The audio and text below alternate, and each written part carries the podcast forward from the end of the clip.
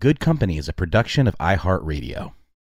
I like the water just when it's right up to my nose and I can breathe, but I got to paddle like hell. I, you'll have my full focus and attention when I'm like that.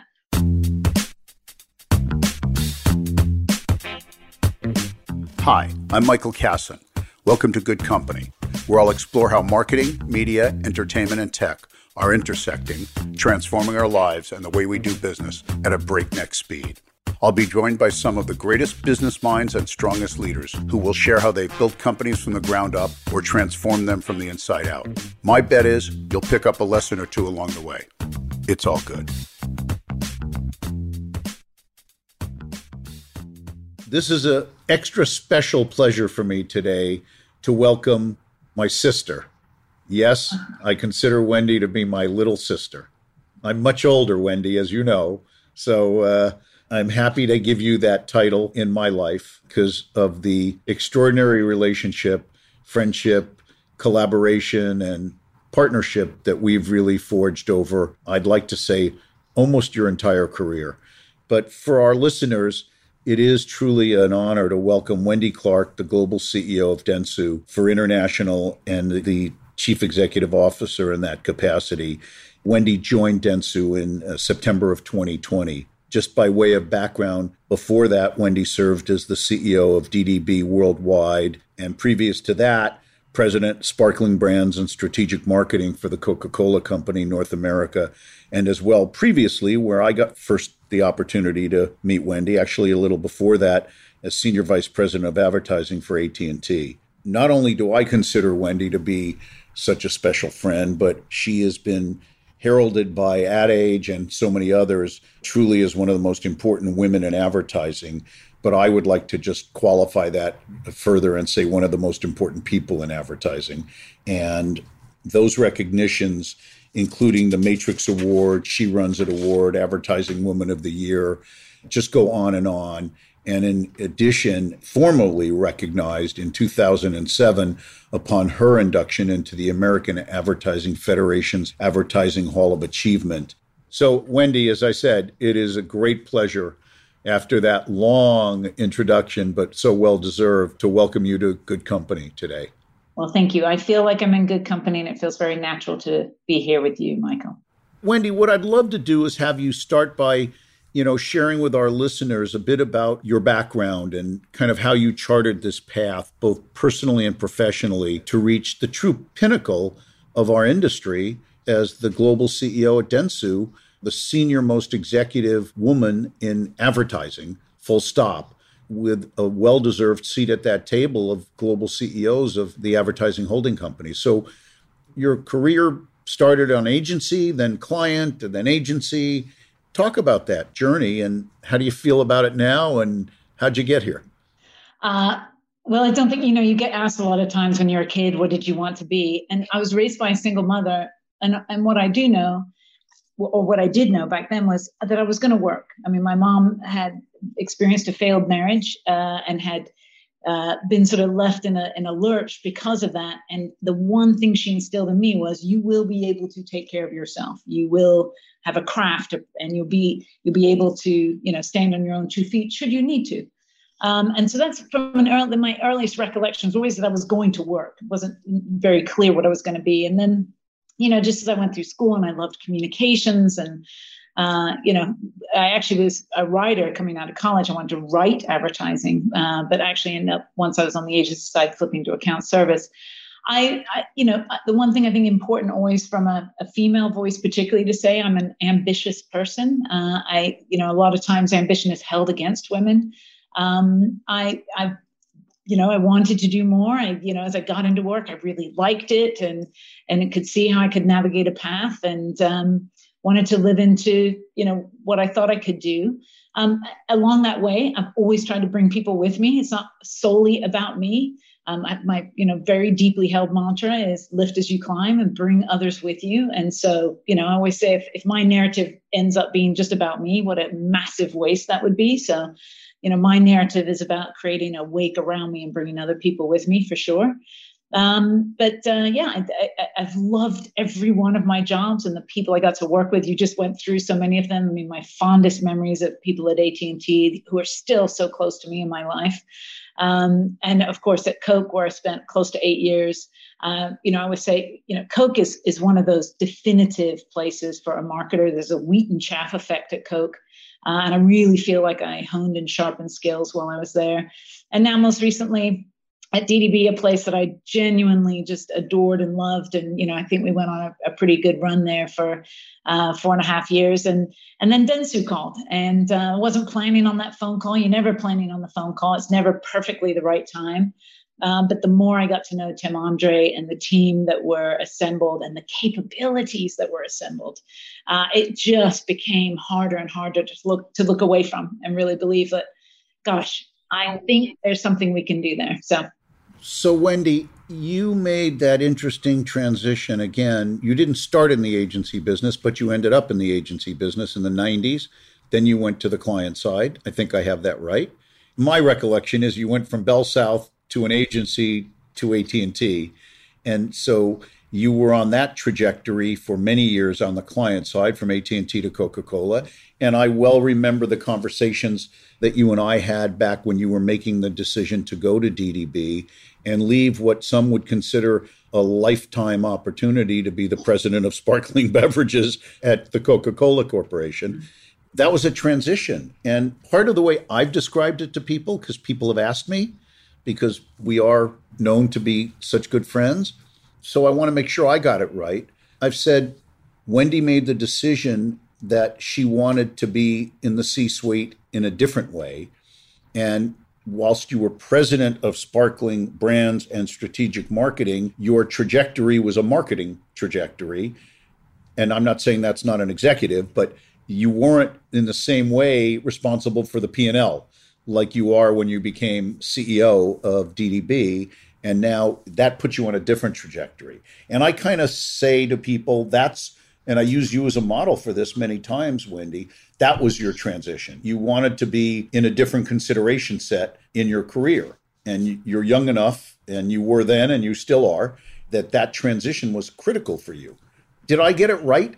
You got it completely right. I'm not going to say anything else. That, that was completely right. I mean, I, I, I wanted to extend beyond and as you say i mean I, I'm, i will always be a marketer i call myself a marketer you know my my lens is that in, in this job i love getting so i love being close to our clients because i love getting into their you know pernicious challenges and and trying to figure out the the path forward um, but but certainly i do genuinely love this seat that I've had uh, two times now, where you have you know the broader levers of the business uh, that, that, you're responsible for. I've, I've, I've enjoyed that. I've grown from it it's pushed me, it's developed me. And that's, I'm the type of person, and I think just back to sort of owning my ambition earlier on, I like to be constantly challenged. I like the water just when it's right up to my nose and I can breathe, but I got to paddle like hell. I, you'll have my full focus and attention when I'm like that. When I get into something where you know i'm sort of on muscle memory um, it's harder for me to focus um, so I, I love you know these roles uh, throw constant challenges at you because of the dimension of them and the intersectionality with so many aspects of the broad business uh, one day is not like the other and so I, I truly love that dimension of it so, Wendy, I'm going to let you in on a little secret. I gave you credit for this at the beginning, but now I've stolen it. But you said something to me once about management style that really resonated with me. And my team will now know where I stole it from because I stopped giving credit to you publicly, but now I'm about to really give you credit publicly. You described your management style to me once as not being a micromanager, but being a micro knower. Yes. And you may That's not correct. you may not realize how that landed with me because you described yourself, but you described me. I'm not a micromanager. I had never articulated it that way, but I, I want to know stuff because if I know yes. things, uh, those levers then become more available. And it's the old adage about bad news that you don't share just becomes worse news. You know, we've mm-hmm. all got those little homilies that we've grown up on or considered, but that one that you said to me about your management style really resonated. Could you talk about that a little? Because it's so perfect to describe you, but it's such a great management lesson, right? Yeah. So I mean, I say I don't like to micromanage. I do like to micro know. Uh, that's my and I, because I don't think any of us in these jobs like surprises. And if you don't micro know, you can get some real doozies on the surprises, right? So I just think that visibility and that ability to understand. Ed Whitacre at AT and T used to say, "You got to inspect what you expect," um, and that's sort of the same sort of mantra of just having that. Again, it, it takes two, right? You have to be willing to inspect. You've got to be willing to get into the micro know I don't take the decisions ever from the team. That's not my style. I like to be in the mix with them. I want to know and understand, and together we'll make the decision. Um, but I, I, think that's the only way, especially on these very scaled enterprises, right? Dentsu is 145 countries, 45,000 people, 11,000 clients. You know, I mean, this the, the, the breadth of this, if you don't micro know, can creep up on you. Uh, so you have to have that orientation. But at the same time, if every decision comes through me, that I mean, the thing will come to a grinding halt. You simply cannot micromanage. So you got to have great people around you who can take those decisions. Absolutely. And another lesson I learned from somebody when I said, well, you should get there by consensus. And the person looked at me early in my career and said, well, consensus is nice to achieve, but in management, you have to be decisive. And sometimes you can't build a consensus and you've got to make the decision that might be just more arbitrary but sure, great if you can build a consensus of support, you go for it. But at the end of the day, decisiveness is what rules. Well, look, great teams always have some some form of tension. If if we've recruited our teams properly, we don't have homogenous thinkers. We have very dimensional thinkers, and there should be good, rigorous discussion and, and what I would call a positive tension in our business. We shouldn't be shy of tension. We should be shy of negative tension. But you know where that comes in is that sort of great axiom of you know play the ball, not the person. So we'll we'll debate rigorously about the ball. Once we've had that discussion, we're going to line up and we're going to go. To your point, you you can't endlessly discuss to try to you know convert people. You discuss to a point where again we've got that micro knowledge, we all understand, and then yes, it's the leader's job to make the decision and, and make sure everyone's lined up around what we're going to do. So, Wendy, you onboarded to Dentsu in September of 2020 in the midst of the worst pandemic in a generation. That had to be tough. You assumed a global role. And as I wrote that op ed a few months ago about my chief of staff, who I hadn't met for the first four months, and I wrote an op ed that said, How tall is Benjamin King and does it really matter? Because I dealt with him for four months, hired him to a highly important position in my life you were there the first day that I hired the first chief of staff 13 years ago. So you know the importance of that role in my life. And here's somebody I put into that role and I never met other than like mm-hmm. this. And the joke was I didn't know how tall he was because I'd never seen him stand up. And so we made a joke out of it. And then lo and behold, when I did meet him, the great reveal happened in April after he joined me four months earlier. And I said, You're not allowed to tell me. This is going to be a guessing game. And sure enough, I meet him before a breakfast and I get out of my car in New York and he gets there and he's standing there. And I had him pegged at five nine and he's six foot two. And it was like, What the? You know, but my point is, it wasn't important, but it's just part of the onboarding during a pandemic. How did that work for you? You needed to do assume the most senior role with an organization that you effectively never met. Well, I mean, it's unthinkable, really, right? I mean, and and um, you know, I I accepted the job and resigned in February of 2020. Really, as this pandemic was just, it was this thing in China we were hearing about, right? It just hadn't, and so when I accepted the role, I didn't, I wasn't anticipating this was how I'd start. I had some gardening leave, and so didn't get to start until September. But but really, I'll tell you what, that summer was one of the hardest summers of my career, not from a working perspective, because I obviously wasn't working, but sitting watching this business under the pressure of, and of course, having, you know, demonstrable impact to the business and obviously being able to do nothing about it uh, was really, really challenging. But started in September. I mean, I, you know, has sort of jokingly said until I started traveling lately, I, would met le- less than 20 people at the company. Uh, we have 45,000 people in Dentsu International. Um, and I mean, it's just an extraordinary thought. And certainly for someone like me, who was used to being on a plane every week and being in our offices and being with our clients, and I realized how much of my playbook being in person with people was, it was very hard. And just like you, recruiting people across a camera. I mean, Fred Levron joined us this year. I mean, one, you know, one of the biggest hires I'll make as our global chief creative officer, Fred and I have never met in person. Well, we have now. We just met three weeks ago when he started November 1st. But you know, imagine trying to you know really bring and persuade an executive out of a role through a camera and just you know i mean i say it like half the time i feel like i'm actually coming through this thing. I'm just trying to will people uh, to to you know feel how i feel. And um, that that was hard. But on the other hand and i give our our comms team a tremendous amount of credit we just went on a I was just calling it a crusade internally around communications. If we cannot be together, we had to generate the feeling uh, that you would feel if we were. And so we, you know, I mean, every month I do live conversations with the entire organization. They can come, they can ask any question they want, they can ask it anonymously, and we answer the most voted up question. We do that every single month.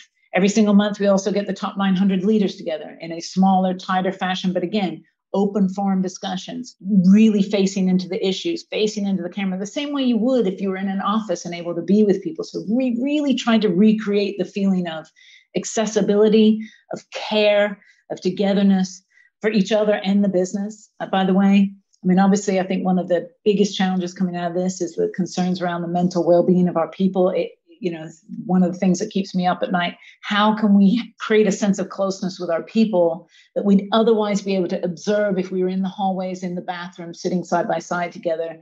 We've just really had to sort of take that mantle. And again give credit to the leaders in the company who had to make massive adjustments in the way they worked. But in our employee engagement surveys through this period so both last year and now we just did this year's our highest scores in the last three or four years have happened during a pandemic, which would be unthinkable. But I really believe it's because we've taken such an aggressive stance on trying to recreate that closeness as much as we could. And Wendy, we're, we're on the heels of and maybe in the midst of this so called great resignation. And we're seeing it. I think the last month's number was 4.4 million people in the United States quit their jobs and the month before was 4.3 million. I mean, it's you're talking about 8 million, you know, plus or minus almost 8 million people. I don't think they're permanently leaving the workforce, but they're changing jobs. Some of that is from that mental health kind of I want to change, I there's another way, I need a balance, whatever it is, but that is not icing on the cake. It's fuel on the fire of a dearth of talent that's impacting, you know, we see it in our day jobs for sure, but go to a restaurant, try to get service somewhere. There's not enough help. There's not enough staff. There's not enough of this or that. Yeah, it's feeling crazy. it. Our our clients are feeling it. I have clients asking me if we can second people to them. So it's not. I mean, we're we're all feeling this this pinch. But look, I, I have a lot of feelings about this, among other things. Um, I you know I think we yes, it's being written as the Great Resignation. I think as leaders we have to take a minute here and wonder if it isn't indeed the great reckoning or the great reappraisal on our leadership? And are we really effectively leading our companies the way that we should be? And i do think that there's a, a generational divide that we've got to acknowledge here.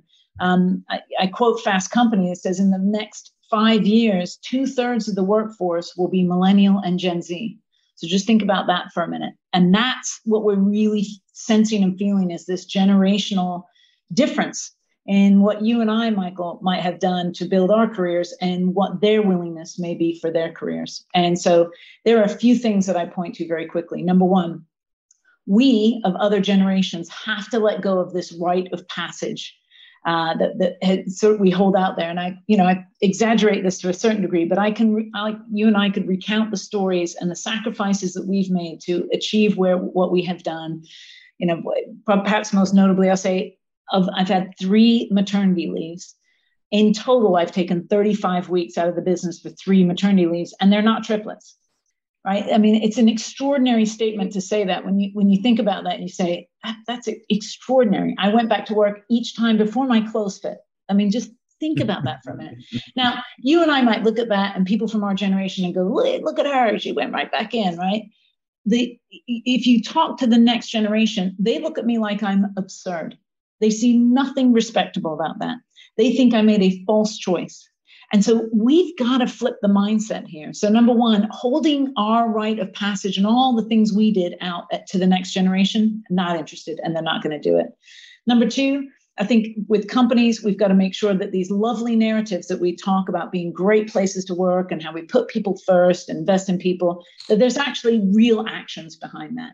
Um, you know, we, we need to really interrogate our parental leaves. We really need to interrogate our work environments and the, the policies and, that we that we engage with our employees under, and really make sure the narrative and the actions match. Number three, on the agency side, we can't make proper progress without partnership with clients. We still have clients who call last minute and have our teams working through the night or working over the weekends. And again, you know, all of our clients want our best and brightest people. Um, we know and understand that implicitly, but the best and the brightest from the upcoming generations are simply not going to work in a way that people on the agency side once did. Of course, there are occasional needs, and that's fine, but this cannot be the way that you work on an ongoing basis. We will we we will simply not be able to attract talent. The final point I was going to make of the four, which is about being purpose-based and, and as companies and having a real you know mission and purpose beyond making money is going to important to these next generations is important they're already advocating it we have to live into our sustainability commitments. I mean, there's the, we have wired in advocacy in our organization. Uh, in the, these again, millennials, Gen Z, very very serious about our social impact and sustainability. So jumping on a plane for lunch is highly unacceptable now. You just don't do that just for the planet's sake, if right. nothing else. Like if you don't care about your personal health, care about the planet's health. And so again, this is a, an entire referendum and a, an entire reckoning for us as we're seeing the, the cross generations now. I love, I will steal from you in addition to micromanage, micro know.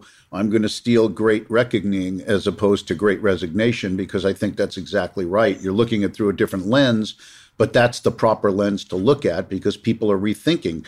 Back to that, it's not a badge of honor. I'll give you the concept that I have always applied it to. I've always thought the Europeans had a great idea with the gap year. The gap year is actually a brilliant idea.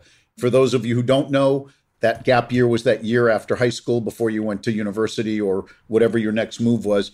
You know, a, a lot of the folks that I know in UK, particularly, gap year was a big concept. And I used to joke again, badge of honor. Yeah, I took a gap. I took a gap minute. I went from college to law school to graduate school to married to kids to work. Yeah. I took a yeah. gap minute somewhere. Yeah. I'm not sure I made the right choice. That gap year, think, that gap year would have been a good thing to do. That gap moment was probably not enough for me to reflect and make the right choices in my life and thankfully I did more you know more correct choices than not correct choices but again that that reckoning is a reckoning from management, but it's also a reckoning of one's priorities.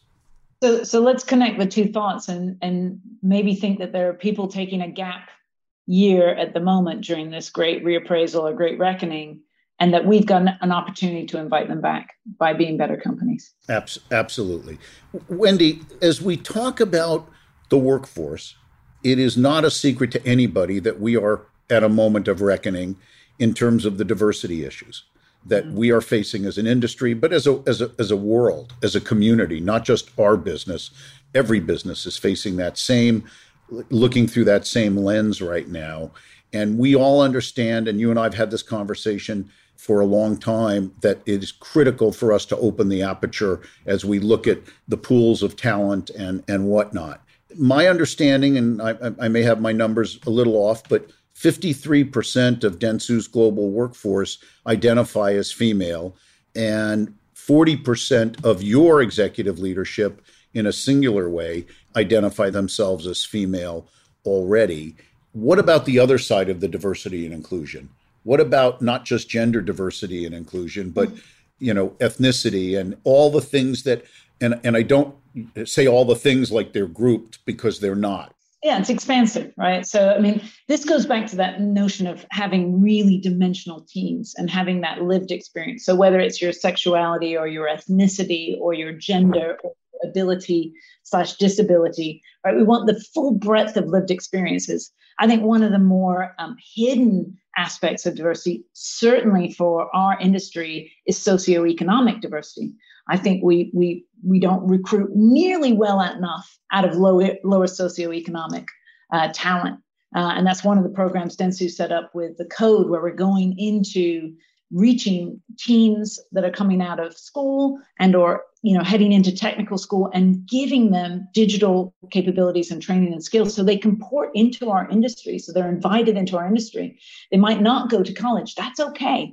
We can skill train off a base of those that sort of 16 18 year old coming out of school. And that's you know that's one of the things we're deliberately doing to bring again that dimension and diversity to our to our team. So we have to think about it in the fullest sense because i mean i don't have to tell anyone on this podcast or certainly you michael study after study after study says the more diverse and dimensional your team the better your business outcomes. I mean this is this is proven time and again. So we all want better business outcomes right? And so and that's going to come surprise surprise by people with these fully lived lives and experiences that they bring into the workplace and we get into those big rigorous discussions about doing the right thing for the brand because we all think about it differently it's brilliant it's the best thing we can possibly do for our businesses so I have a, obviously a very strong orientation and desire to do this. Um, you know, we're a global company. When I, for instance, when I was recruiting Fred, you know, it was really important to me to make my best effort to not recruit an American. I felt that that was really important, given that I was American and I knew we were going to work together as much as we were. It felt like the right thing to be reflective of, you know, our broader mm, company. Um, you know, also obviously was looking for every aspect of diversity of anyone who would come into that conversation, but you know, notably knew that we wanted a global perspective from from that role. So I think you've just got to be outward about it. I think you've got to state it and put it out there and say what you will and won't accept and what and what the teams most need. And look at these teams and really have that discussion and debate with one another. What's missing here? What out of our collective experiences and knowledge what are we missing? What could what could we take advantage of by making sure we invite that to our table? So it's uh, we've made that that ambition public we'll be uh, 50-50 men and women um, back to the gender point by 2025 uh, it's a publicly stated ambition from my direct reports on down every level not taken in aggregate that's no that's no use right? We've got to get to layer by layer and make sure we're bringing women through the funnel of the business. And we have similar BIPOC goals uh, in the US to be 30% BIPOC. Um, so we're really putting these ambitions out and stating them so that number one, our teams are very clear, but that there's also accountability, right? These are not oh. hidden agendas, it's a very public agenda. I've talked about things I've learned from you. I hope you've learned from me that expression that I use frequently, which is don't read people's lips, watch their feet. And and what you've just said is just don't listen to what I'm saying, watch what I'm doing. And you're doing it. And and that speaks volumes to who you are as a person. You know, Wendy, I had you come and speak to the MediaLink annual meeting many years ago. And you, you, talked about something that that really stuck with our team, and I still quote it, and and that one I still give you credit for all the time, just so you know. But you talked about when you were at the Coca Cola Company at that time, and you talked about the need that you had as a marketer not to see point solutions, but to see end to end solutions. And that was your view of life and business. And, and I know that still is your view.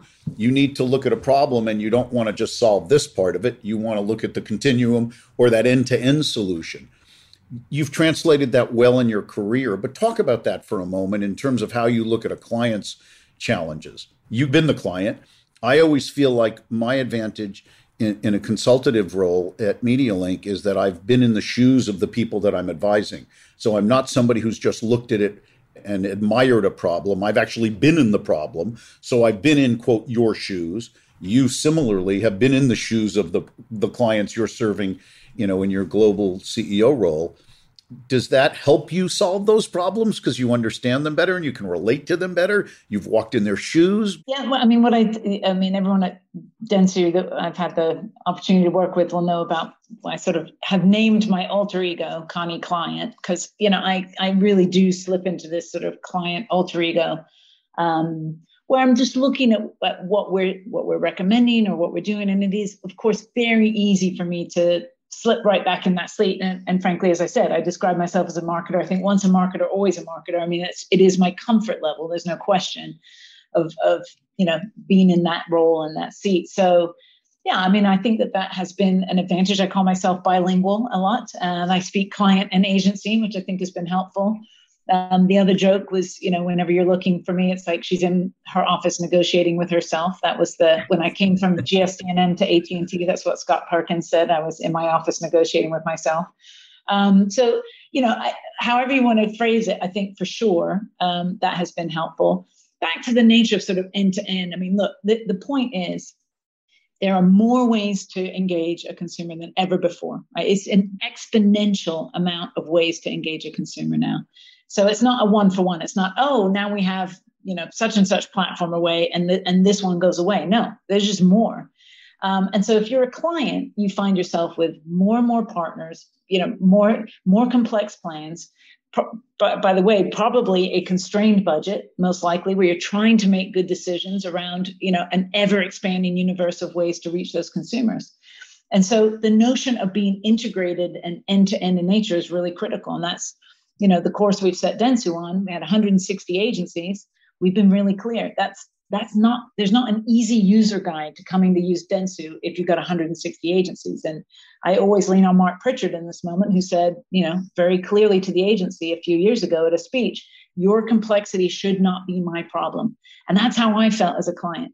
All of this complexity and all of these agencies and all these capabilities, make it easy for me, make it end to end, integrate show me the handoffs. Show me how i get some you know benefit by lack of redundancy and duplication because you're so seamless and you're so integrated.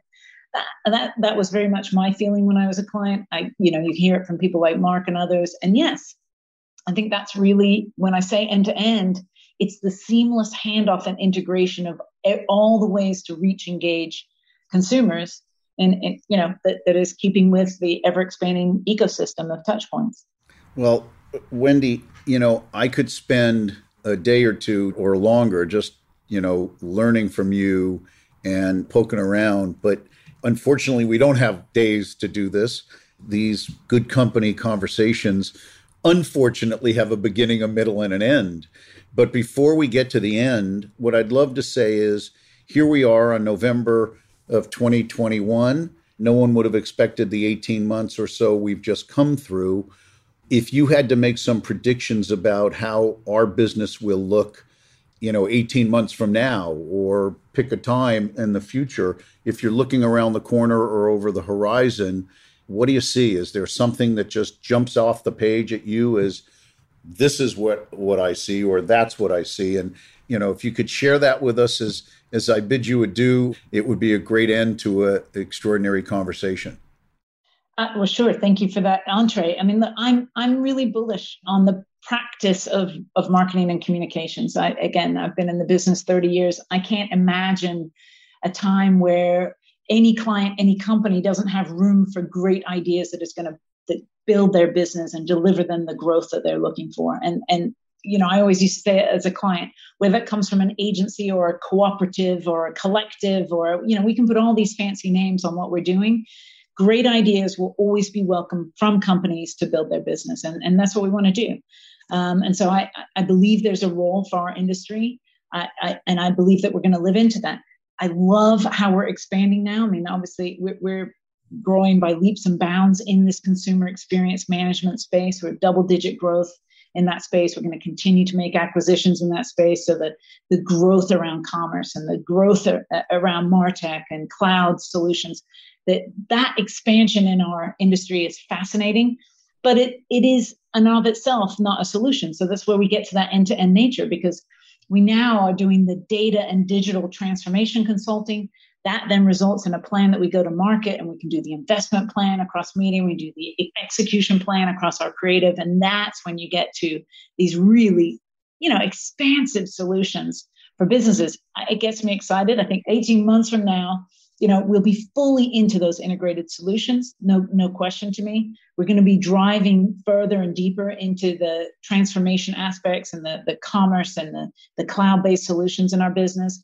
And i think most notably we've got to acknowledge how important sustainability is going to be.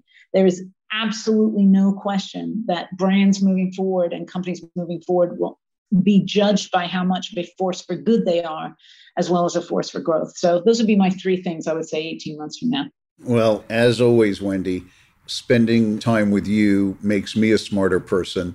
And uh, I'm certain our audience will share that view. It was a great pleasure to have you as good company because you are extraordinarily good company. And Wendy Clark, I want to thank you.